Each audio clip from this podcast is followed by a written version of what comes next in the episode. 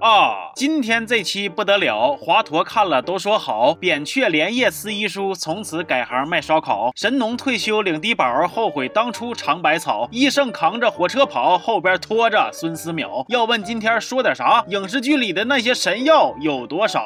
同学们，大家好，我是刘老师。古装剧里经常会出现一些疗效惊人、用处奇特的无敌神药，他们仿佛 bug 一般的存在，治病救人那都不是问题，疑难杂症再也不用着急，起死回生更是天下无敌，就连。阎王爷见了都要拍着大腿直呼神奇呀！说有这么一种神药，能让一些看起来很痛苦的病轻松痊愈。就比如你出门要是给自己腿卡骨折了，那不用做手术，用了这个药，你就能继续活蹦乱跳。它就是黑玉断续膏，《倚天屠龙记》里张无忌就是用的这个药，治好了遭受重创导致四肢残废的殷离婷，以及全身瘫痪了十来年的于代言呐。所以呀，神药就是这样，哪怕你的骨头都被敲稀碎稀碎的，只要把这个药膏一抹，它就能自己长好了。骨科。专家看了，连夜扛着火车就回老家种地了。然而这些还不是最离谱的，你知道华佗秋水吗？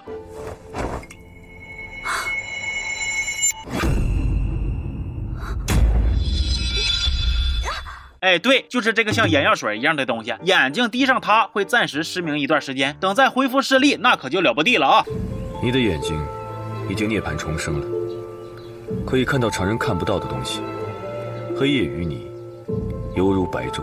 视力水平直线上升，近视眼秒变火眼金睛啊！科技的进步永远追不上神药们的别出心裁的脑洞。完了，还有这么一个药，虽然它的名号在江湖流传多年，但是靠的却不是疗效，而是它繁琐的制药过程。它就是冷香丸。冷香丸出自《红楼梦》，是唯一可以治疗薛宝钗咳嗽气喘的顽疾的药。原材料不是啥名贵药材，但是收集的过程那是相当麻烦的。首先要采集不同时节、不同种类的花蕊，其次还需要将不同节气当天的雨雪霜露储存起来。如果不小心错过日子，或者那天没下雨，那就只能再等一年。阿弥陀佛，真坑死人的事儿，十年未必有这样巧的呢。这个冷香丸虽然是艺术产物，但是其实现实里边也能做。不过我不建议同学们尝试哦，特别是急性子的，一定要善待自己和自己的血压呀。话说，普通的咳嗽气喘可以用冷香丸来治，但是万一你要是受了个重伤啥的，那就得选药效更强的了。就比如《风云雄霸天下》里的雪菩提，能疗伤有神效，是 buff 叠满的传奇神药。搁剧里，聂风身受重伤，眼瞅着都要不行了，基本上就是手握轮回的号码牌，等着下辈子投胎了。但是好巧不巧的，就让他发现了冒着红光的雪菩提。聂风抱着死马当成活马医的心态，从树上摘了雪菩提吃，结果不仅没领盒饭，身体还迅速恢复，意外开启了神药隐藏福利了。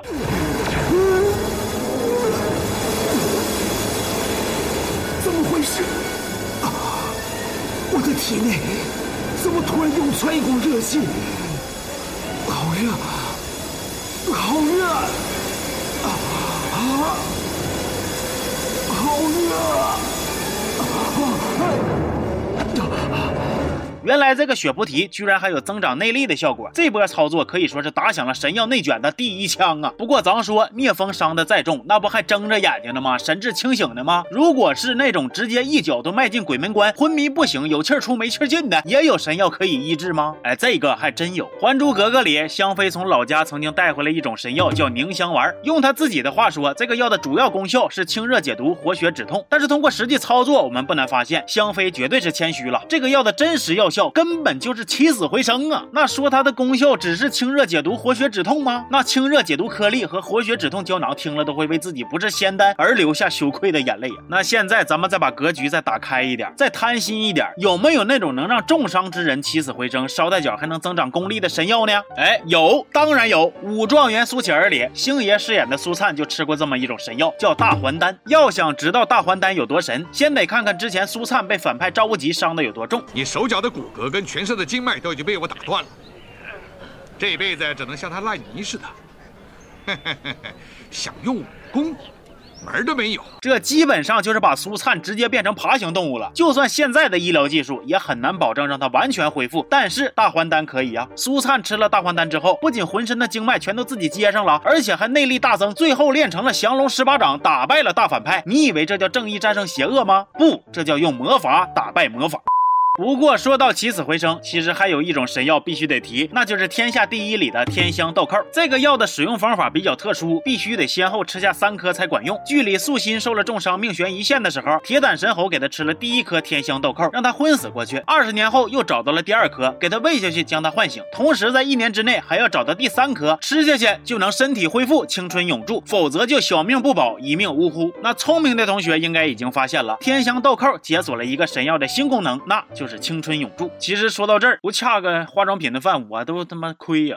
不过用天香豆蔻变美，成本确实是有点太高了，还得死一回。如何能在活着的情况下让自己更漂亮呢？这个安陵容最有发言权。西极丸可以说是风靡后宫的神药了，不打针不吃药，往肚脐眼一放，能美白还能瘦身，本身还具有催情功能，但是还自带百分百避孕奇效。据传说，最开始用西极丸的其实是汉代的赵飞燕和赵合德姐俩。燕瘦还肥的燕指的就是赵飞燕，以身姿轻盈著称，自古便流传着她和掌上舞的佳话。后来盗墓的想找到她的药方。结果因为风化，只能看到上边有麝香成分。那另一边，在《甄嬛传》里，安陵容也是用的西极丸减肥美容，不节食不运动就能让自己越来越瘦，而且气色还越来越好。可以说，这个西极丸是既方便又实用啊。其实影视剧里除了我说的这些，还有很多脑洞大开的神药，它们有些功效强大到离谱，也有一些是在现实的基础上进行二次艺术加工，但是总归都是服务于故事，而且很多也被观众们津津乐道，广为流传。同时，除了神药，五花八门的毒药也是各大影视剧里边的常客。就比如在《天龙八部》里里边有。一个非常奇特的毒药，叫三笑逍遥散，在毒发的时候会不自觉的露出诡异的笑容，在笑到第三次的时候，人就会毒发暴毙，等等等等吧。反正如果同学们呢对影视剧里那些稀奇古怪的毒药也有兴趣的话，可以多多点赞。想看的人如果多的话，我就给大家也盘一盘，行吧？那么这期先到这儿了，我是刘老师，咱们下期见，好。